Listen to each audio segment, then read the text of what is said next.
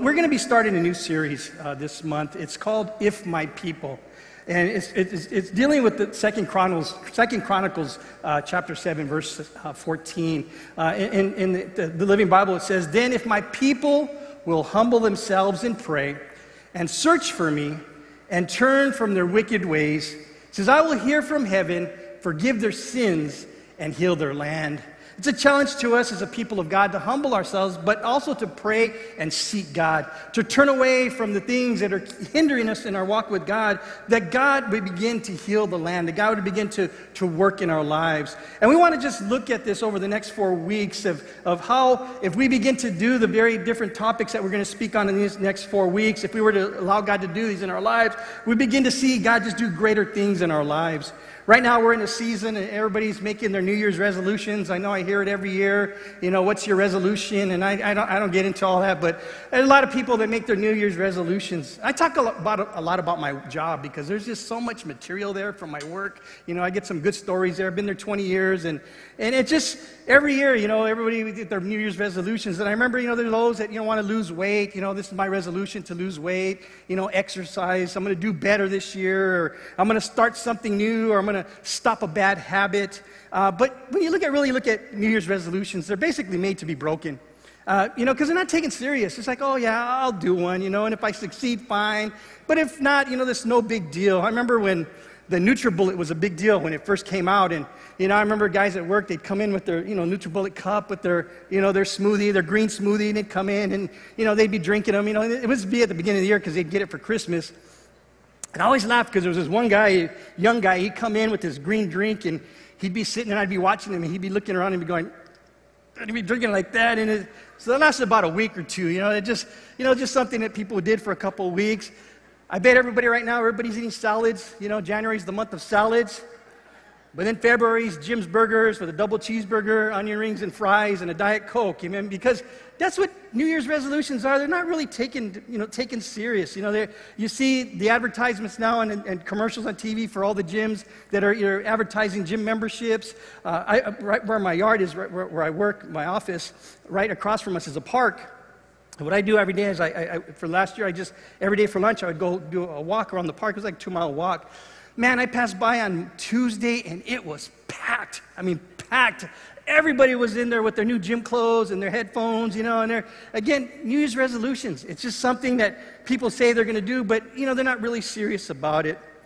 When we look at this series, If My People, we don't want this to become a New Year's resolution. We don't, and what I mean by that is because we don't take New Year's resolutions serious. What we want to do is, over these next four weeks, as we talk about If My People, we want to look at every topic that's covered this month, and we want it to become part of our life. We want it to become a lifestyle, something that we're serious about, something that we hear from God, and it becomes a discipline in our lives. So I'm starting off this series this month, and the very first ser- uh, message that we're doing this month is If My People Fast and Pray. All of a sudden, everybody said, Oh, fast and turn me off. We want to look at what fasting is and the importance of fasting and praying as the people of God, as, as, as, as men and women of God, that we look at and understand what fasting is and the importance of it, but also incorporating prayer with it. I looked at one definition. It says biblical fasting is the act of intentionally abstaining from food or a regularly enjoyed activity. It's going for, without food for a period of time. Other people, they, they stop doing certain things that, that they enjoy for a certain time. But during that time, it's to focus on a period, period of spiritual growth. It's to grow, to deepen our relationship with God through prayer. That as we're fasting, we're drawing closer to God, we're seeking God, we're setting aside everything, uh, th- everything that, that, you know, that, that hinders us, and we just focus in on God during the time of fasting. Jesus wrote or spoke in Matthew 26 and verse 40. He said, Then he returned, and Jesus is praying. He went up to pray, took some of the disciples with him, and he's there and he's praying, and he says, Then he returned to the disciples, and he found them asleep. He said to Peter, Couldn't you watch with me even one hour? He says, Couldn't you stay up for one hour and help me pray?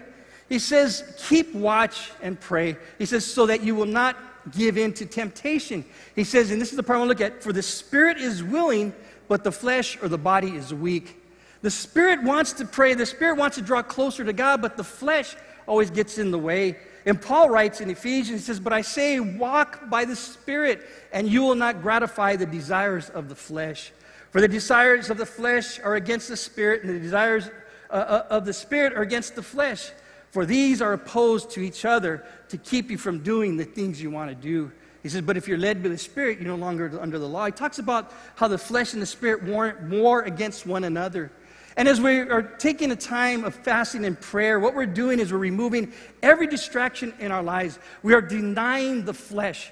Because again, the flesh wars against the spirit. So when we begin to deny the flesh by fasting and praying, what we're doing is we're denying the flesh to focus in and glorify God, to become more sensitive to the Holy Spirit, uh, to see find ourselves going deeper in our relationship through prayer with God.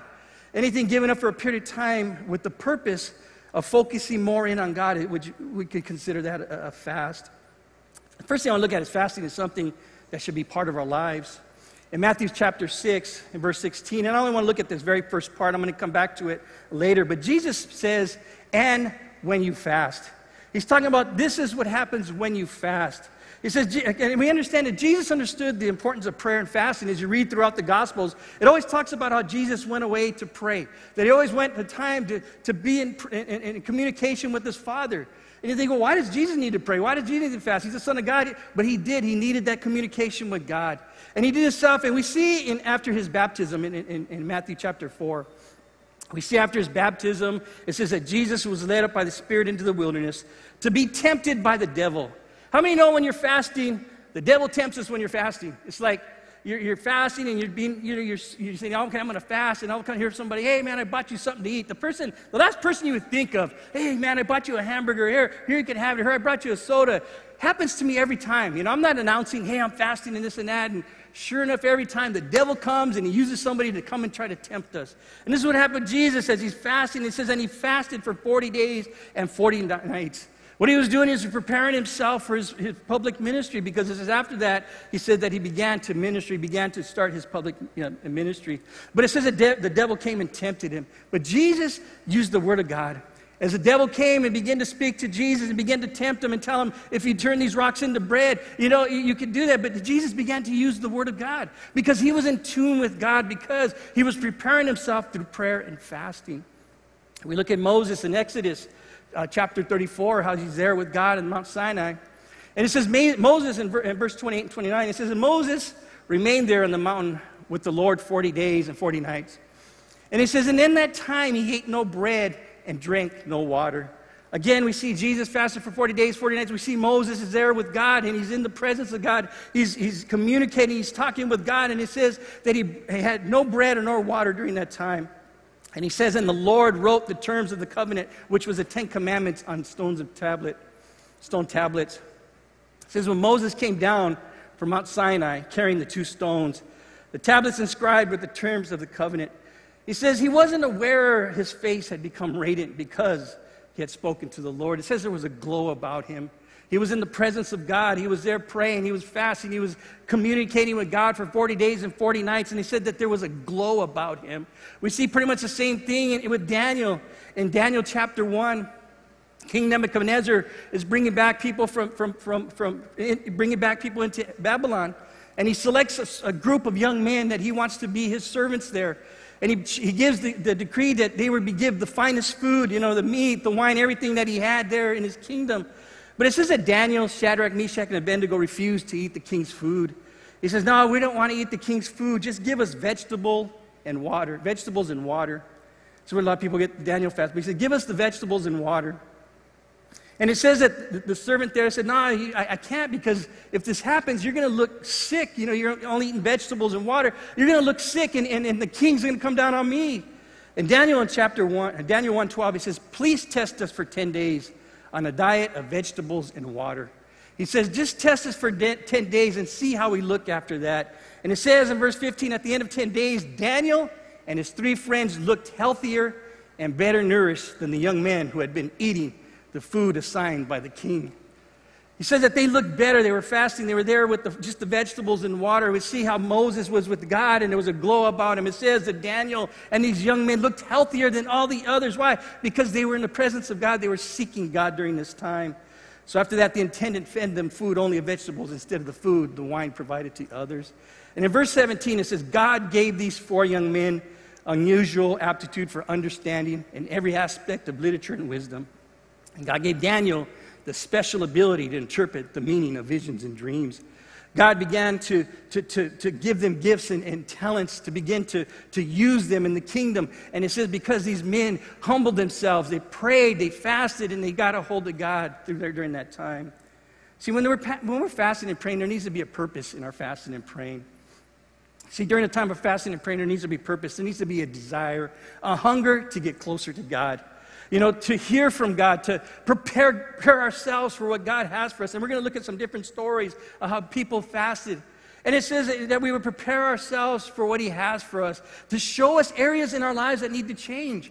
During a time of fasting and praying, God began to show us areas that we need to change in our lives, to ask Him to get involved in a situation that we may be facing. We look in uh, well, first before that, because when we, when we fast and pray, one of the things I always hear is, you know, I need to lose weight, so I'm going to fast. Fasting is not a diet. If you come in with it with the mindset, oh, I need to lose some weight, so I think I'll just start fasting, that's not a fast. What that is, that's nothing more than just a, a New Year's resolution. See, fasting is not a diet where you feel like you need to lose weight because, because then it just becomes self centered. I'm just focusing in on my image. You know, it, it's a New Year's resolution because there's no purpose behind it. You know, there's no re, you know, real reason why we're fasting or praying. And what happens is, as we look at it in this sense, we end up quitting after a few weeks or so. Again, don't fast because everyone else is doing it. Don't feel obligated or it's part of a religious tradition. Again, when Jesus spoke in verse uh, chapter 6 of uh, Matthew and 16, he says again, when you fast, he didn't say if you fast or in case you fast. He said, but when you fast, and Jesus is basically telling us this is something that should be part of our walk with Him. So when you fast, He gives instruction when you fast. He says that when you fast, don't make it obvious as the hypocrites do. He says, for they try to look miserable and disheveled to people so that people would admire them for their fasting. He says, when you're fasting, it says, don't make it a you know, public display that, oh, look at me, everybody. I'm so hungry because I'm fasting. Jesus says, don't do that. Oh, God, I'm dying. Come into the house. I'm dying because I've been fasting these 21 days. I'm melting away. This past weekend, we had my granddaughters uh, spent the, the, weekend with us. And it was Sunday morning. We were there, and my granddaughters were in the kitchen. And my granddaughters goes, Grandpa, waffles. And I'm like, what? Who are you talking to? I go, that's not how you ask for things. And she tells me this, well, I'm hangry. So I guess that's a mixture of hungry and angry. So when you fast, it's not a time to be hangry. Where you're fasting at home and you're yelling at your wife, your kids, your husband, I've been fasting and I gotta, you know, and, and you're so angry and, and upset because, you know, oh, I'm so starving, I'm dying. Jesus says, don't make it obvious. Don't be like a hypocrite trying to look miserable that people would just admire their fasting. We see in Luke 18 with the story of the, the, Pharisee and the tax collector. It says the Pharisee stood by himself and prayed this prayer I thank you, God, that I'm not like other people, cheaters, sinners, adulterers. I'm certainly not like this tax collector. And this is what he says I fast twice a week, and I give you a tenth of my income. See, that Pharisee fasted out of religious obligation. It was a man made tradition that they were fasting. He says, I'd fast twice a week. There was no humility in what he was doing or no desire to get closer to God. Basically, it was just a self righteous act so he can look at God and say, God, look at me. I'm fasting twice a week. He says, I'm not like others. This is an attitude really that's unacceptable to God. we just come into uh, to, to, to fasting and just say, No, look at me. Look at me. Look what I'm doing. I'm fasting for you, God. There has to be a purpose, a reason why we're fasting. There has to be a motive behind it. And, and Isaiah, as, as God is speaking to the children of Israel here, and he says, Yet they are so pious. They come to the temple every day, seem delighted to learn from me. He says, They seem like they're delighted to learn about me. They act like a righteous nation, nation that would never abandon the laws of God. They, act me, they ask me to take action on their behalf pretending that they want to be near me. We have fasted before you, they say. Why aren't you impressed? Again, telling God, God, why aren't you impressed that we're fasting? We have been very hard on ourselves. Again, it's look at me, God. Look what I'm doing. And, and he, God continues, why, he was, He says, and you don't even notice it. He says, I tell you why. This is an answer to them. I tell you why. I respond, it's because you are fasting to please yourselves. Even while you fast, you oppress your workers. Their motive for fasting was all wrong. God even looked at it. He said, Look, you're pretending to even be near me. You act like you're delighted to, to, to, to, learn about me, and you barely, basically, you're just fasting for yourselves. James, in James, he says, Even when you ask, you don't get because your motives are all wrong. You want only what you want to give you pleasure because he's basically saying you have the wrong motives. When you pray for things, you're praying for things that just for the wrong motive. And this is how we need to look when it comes into a fast, that we have a right motive for the reason of fasting. That we're not doing it to diet, we're not doing it to let everybody know, hey, look at me, I'm doing it. We're not doing it out of obligation, but we're doing it because we want to draw closer to God. We want to prepare ourselves and say, God, you know, speak to me during this time, or God, prepare me, or God, get involved in this situation. Jesus continues in Matthew 16, uh, 6, verse 17. He says, But when you fast, comb your hair and wash your face. Again, he talked earlier, he says, Don't be like the hypocrites who look like they're dying and, you know, they're, they're, they're dragging themselves around. He says, But when you fast, comb your hair, wash your face, then no one will notice that you're fasting.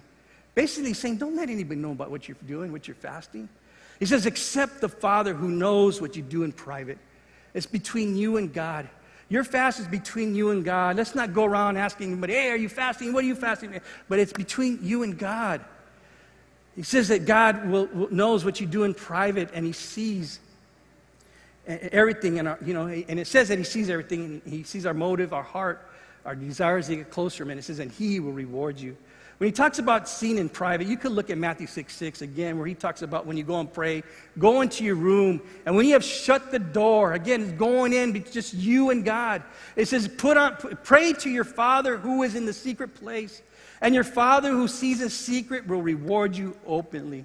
Again, it's not a show, it's just a, a, a, time of fasting. It's something where we are together alone with God, that we are seeking God, that we're coming together and asking God to do whatever it is that we have, that we were asking Him to do. Again, it's, it's in secret.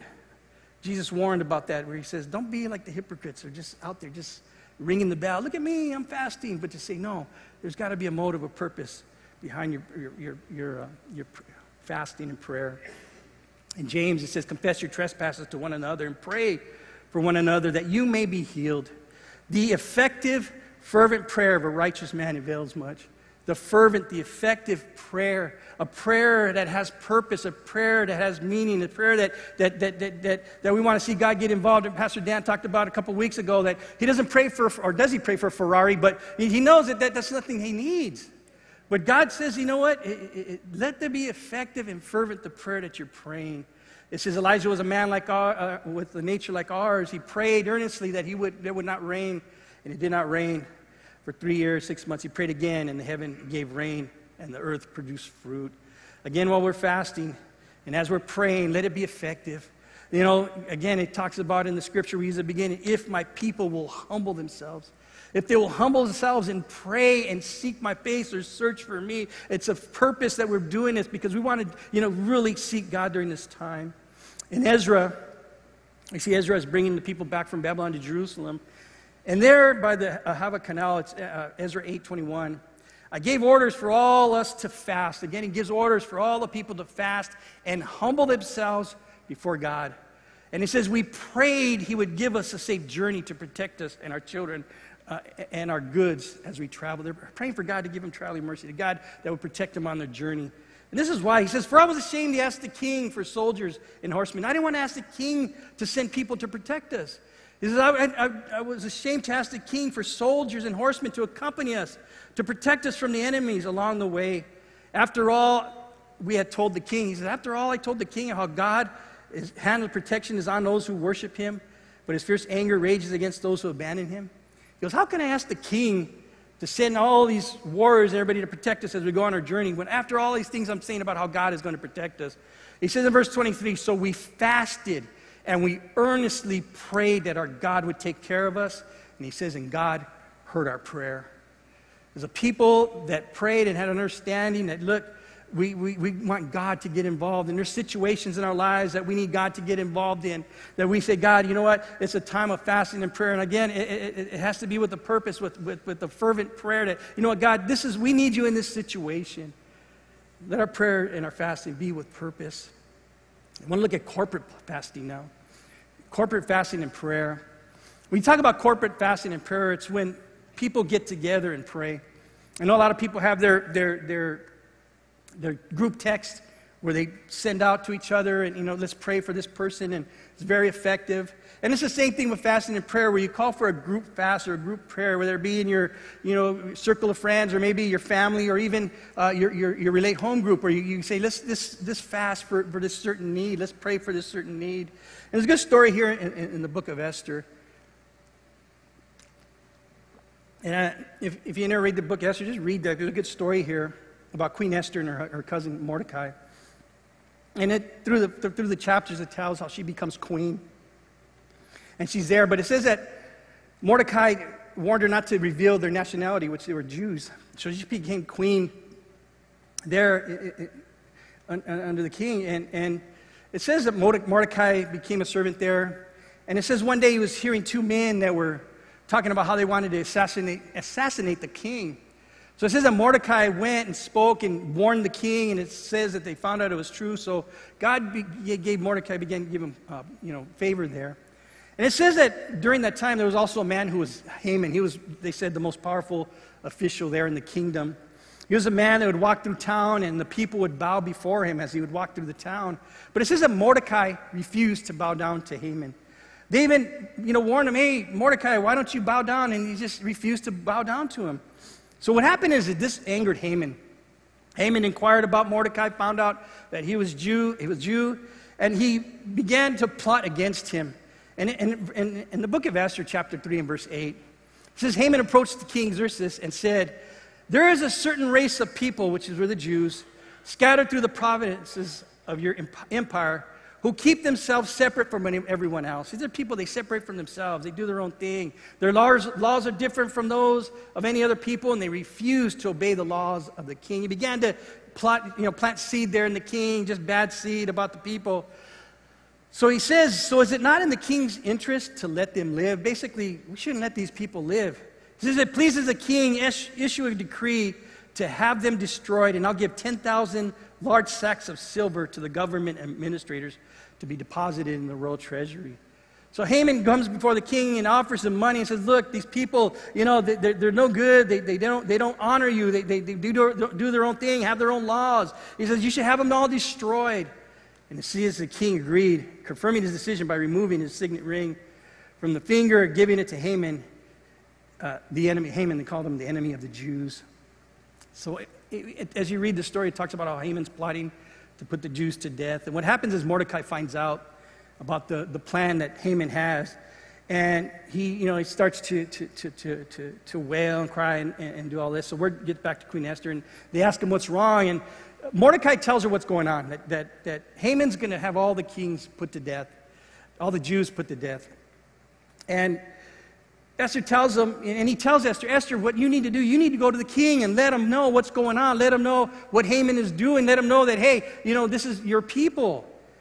But Esther tells him that if anyone goes to the king uninvited, they'll be put to death. And Mordecai says, but don't you understand that even if you're the queen, do you really think you're going to escape the killing of the Jews? So in Esther chapter 4 and verse 15, Esther sends this reply to Mordecai Go and gather together all the Jews of Susa and fast for me. She calls for a corporate prayer. She calls for all the people to gather together and begin to fast. She begins to call for a corporate fast and says, Get all the Jews and fast for me. Do not eat or drink three days or nights. My maids and I, and I will do the same. And then, though it is against the law, I will go to see the king. If I die, I must die. She was praying and asking for, for God's favor with the king. She was asking people, let's pray and ask God to give me favor when I go before the king because nobody ever goes into the king uninvited. Because when they do, it says that they're put to death. So Mordecai did everything that she said as Esther ordered him. As you read the story, that's, uh, as they did, they fasted and prayed. It says that Esther went before the king. He invited her in and gave her favor. And you can read the story, but basically what happens is that God exposes Haman's plot. That God begins to expose what Haman was going to do.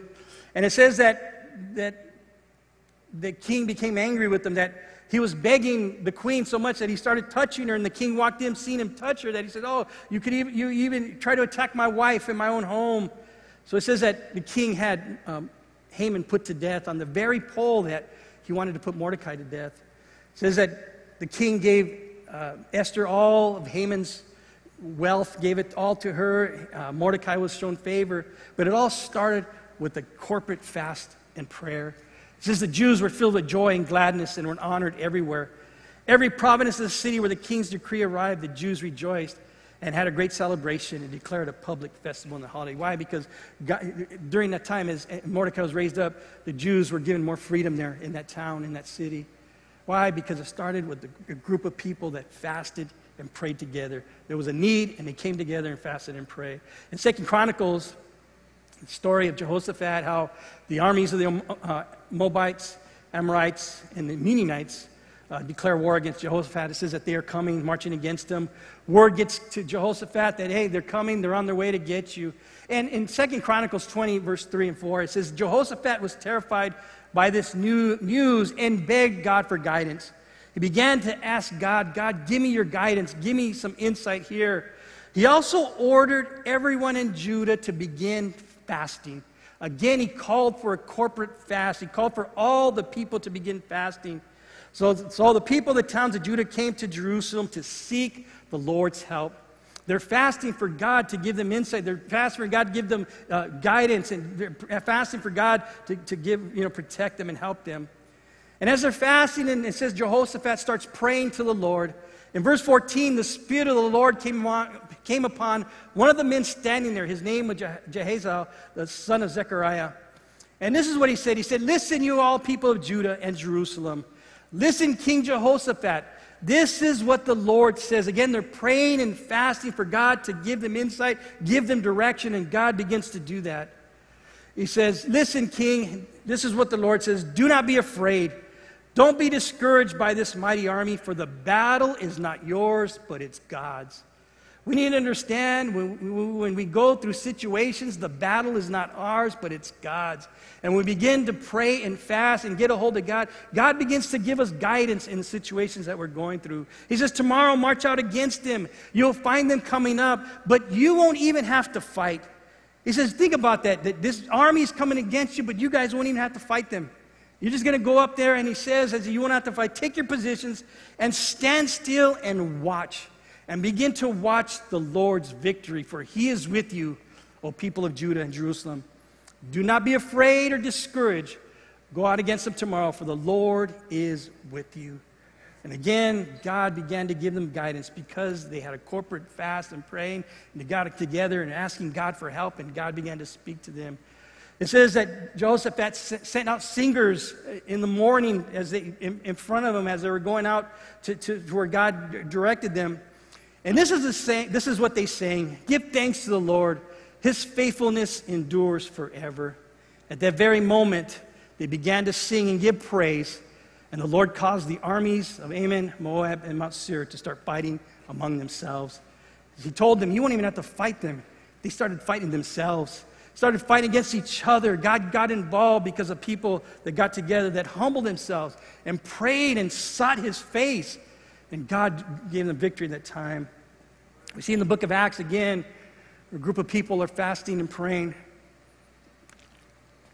having a corporate fast there and they're praying together.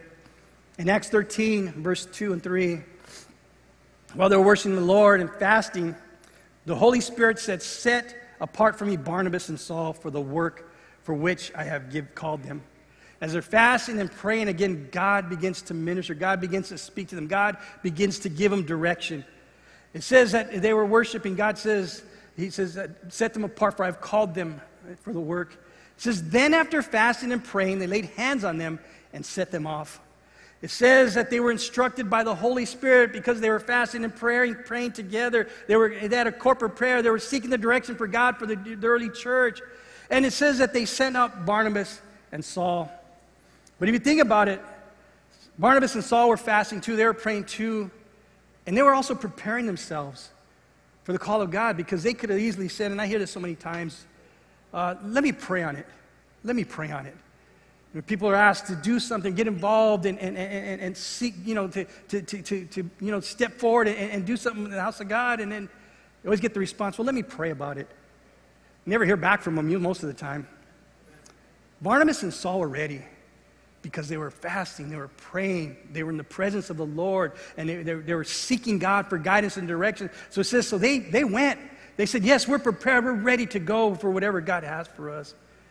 This month, we're declaring a 20, 21 day fast, fasting and prayer here in the church. We're declaring 21 days of fasting and prayer. We're calling a corporate prayer as a church. And we're believing God for great blessing upon our lives, but also the church. As we prepare ourselves for what God has for us, as we seek God for His direction, as we seek God for, for what He has for us for this next year, and that God would begin to, to speak to people's hearts, to prepare them to, to, to, to invest their lives in, into whatever area God has for them. I want to challenge you as we do this 21 fast that we, we seek God during this time. We really look to what God has for us. We have these booklets, the 21 days of fasting and prayer, if you haven't got one. And again, it, it's, it's 21 days of however you want to fast. If you want to do 21 days, no eating, that's, that's good.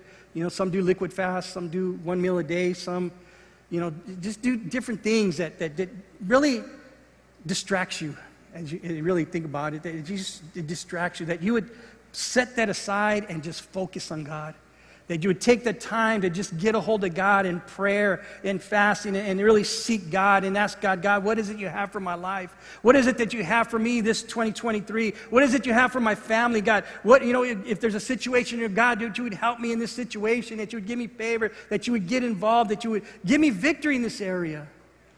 But we're doing it together as a church. As we're preparing these 21 days, they have these in the foyer after service if, if you want to get one of these booklets. It's really good. It's 21 days. And again, they have different uh, ways you can fast. Uh, uh and again, I say, you know, because I've heard it so many times. That's why I speak this. It's like, oh, you know, I need to lose weight. You know, not, not, don't let it be that. Let it be with a purpose that you really want to hunger and thirst and, and, and, and just seek God. You want to get a hold of God, that you really say, I'm going to humble myself and pray and seek his face these 21 days. When we look at fasting and praying, these are two things that go hand in hand. As we're praying and fasting, what we're doing again is we're denying the flesh. We're laying aside everything that distracts us so we can just focus in on God. In Matthew 5 6, Jesus says, Blessed are those who hunger and thirst for righteousness, for they will be filled those that hunger, those that desire more of God, those who have a pursuit of a right relationship with God. Jesus says, when you hunger for those things, you will be filled. In Luke 2.36, it talks about Anna the prophetess. And she, she was an 84-year-old woman. She was a widow. And it says she never left the temple, but stayed there day and night, worshiping God with fasting and prayer. She came along just as Simon, Simeon was talking with Mary and Joseph. She was there when Jesus, the baby Jesus, and she began praising God. She talked about the child to everyone who had been waiting expectantly for God to rescue Jerusalem. When Jesus came, she was there, and she, be, she was able to say the very one that she would tell people about. The very Messiah, the very Son of God that was coming to rescue Jerusalem. And she was able to see it firsthand because she was a woman that was daily praying and fasting in the temple. And Daniel, we know understand that Daniel was a man of prayer. Throughout the book of Daniel, always talks about his prayer life. It talks about how, you know, he was told not to pray anymore, but he continued to pray three times a day. And it says that he was thrown into the den of lions because of that. So we understand that Daniel understood the importance of prayer, but you also see times where he talks about when he fasted. When he fasted and prayed. And that, I'm sorry, Daniel chapter 9 and verse 2. It says, During the first year of his reign, I, he's talking about the king, he says, during the first year of the reign, I, Daniel, learned from reading the word of the, of the Lord as revealed to Jeremiah the prophet that Jerusalem must uh, lie desolate for 70 years. So I turned to the Lord and pleaded with him in prayer and fasting. He begins to plead as, as, as the 70 year period is about to end, and he's beginning to plead to God for the people. And he says in verse 22 As I was praying, Gabriel, who I seen in an earlier vision, came swiftly to me at a time of evening sacrifice. He explained to me, Daniel, I have come here to give you insight and understanding. Again, Dan, uh, Daniel's seeking God. He's looking to God for direction. He's fasting, he's praying, he's crying out to God, he's humbling himself, he's praying, he's seeking his face. He says, Daniel, I've come to, here to give you insight and understanding. The moment you began praying, a command was given. And now I'm here to tell you what it was. For you are precious to God. If you really look at our lives, we are all precious to God. And he says, You are precious to God. Listen carefully so that you can understand the meaning of your vision. He was in tune with God. He was praying. He was fasting. He was getting a hold of God. He was seeking God. And, and God says, Here, your, your prayers were heard right away. And here we are now to give you some understanding, some direction. The platform can come up. When I was given this uh, assignment for, for this, this month, prayer and fasting, I started thinking about my life and my wife. In the early days, we were, we were, I was 24 when I got saved, she was younger. And I remember our early days of, of just serving God. And prayer and fasting was something that we just, man, we did all the time. It was just something that we did together. And man, those were some, I mean, it, times are good right now. I don't want to make it sound like, well, those better times, but there was some times, man, that we would just fast and pray and really seek God in different areas of our lives to just, because uh, it was just a hunger. There was really a hunger for more of God in our lives. And we would fast and pray and just believe God for things. And there were some situations that we were facing. We had a, child, a son that was, had some serious medical issues, and we would pray and fast and, and believe God for him. And other areas in our lives that we just, you know, mainly just, God, what is it you have for us? And it really set us on a path, you know, to just want more of God.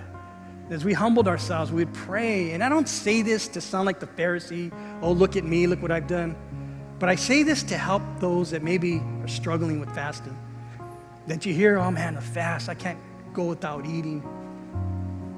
And, and, and but when, when you're in the presence of God, it talks about how they were, some were fasting for 40 days and 40 nights, probably didn't even feel it because they were in the presence of God. And I want to encourage those that maybe you don't fast, you don't pray, I mean, you don't fast, you don't get incorporated with prayer. I want to encourage you, man, God does some great things in your life.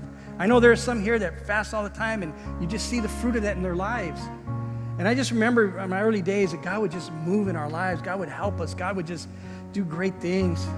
And it really set us on the path that we're on today. Our lives are blessed. We're really blessed. We, have seen God do just some tremendous things in our lives and our family in our marriage. And, and, and it all started in those early days that we would just fast and pray, just me and her. And we just, we would just love God, seek God, and just hunger for God, and God would just fill us. In John chapter 4, verse 31, Jesus had just got talking to the woman in Samaria, and then the, the, his disciples came to him and says, you know, Jesus, eat. But he said to him, have food to eat that you do not know of. They're asking, well, somebody bring him something to eat. He says, Jesus said to him, My food is to do the will of him who sent me, to finish his work. Jesus talks about that hungering and thirsting after righteousness. He says, My food is to do the will of God. And as we fast, and again, as we pray, and as we, we humble ourselves and pray, and, and, and we search for Him, it says, We'll heal our land. He'll forgive us of our sins and heal our lands. What is it that we are need healing from, not only just physically, but other areas in our lives, our homes, our marriages. Jeremiah, he says here in Chronicles, he says, Humble yourselves and pray, search for me, turn away from that wickedness, and you'll hear from heaven. Tonight, I want to challenge you. God's dealing with you about praying and fasting. I guarantee you, God will do some tremendous things in your life as you begin to seek Him. Why don't we bow our heads this evening?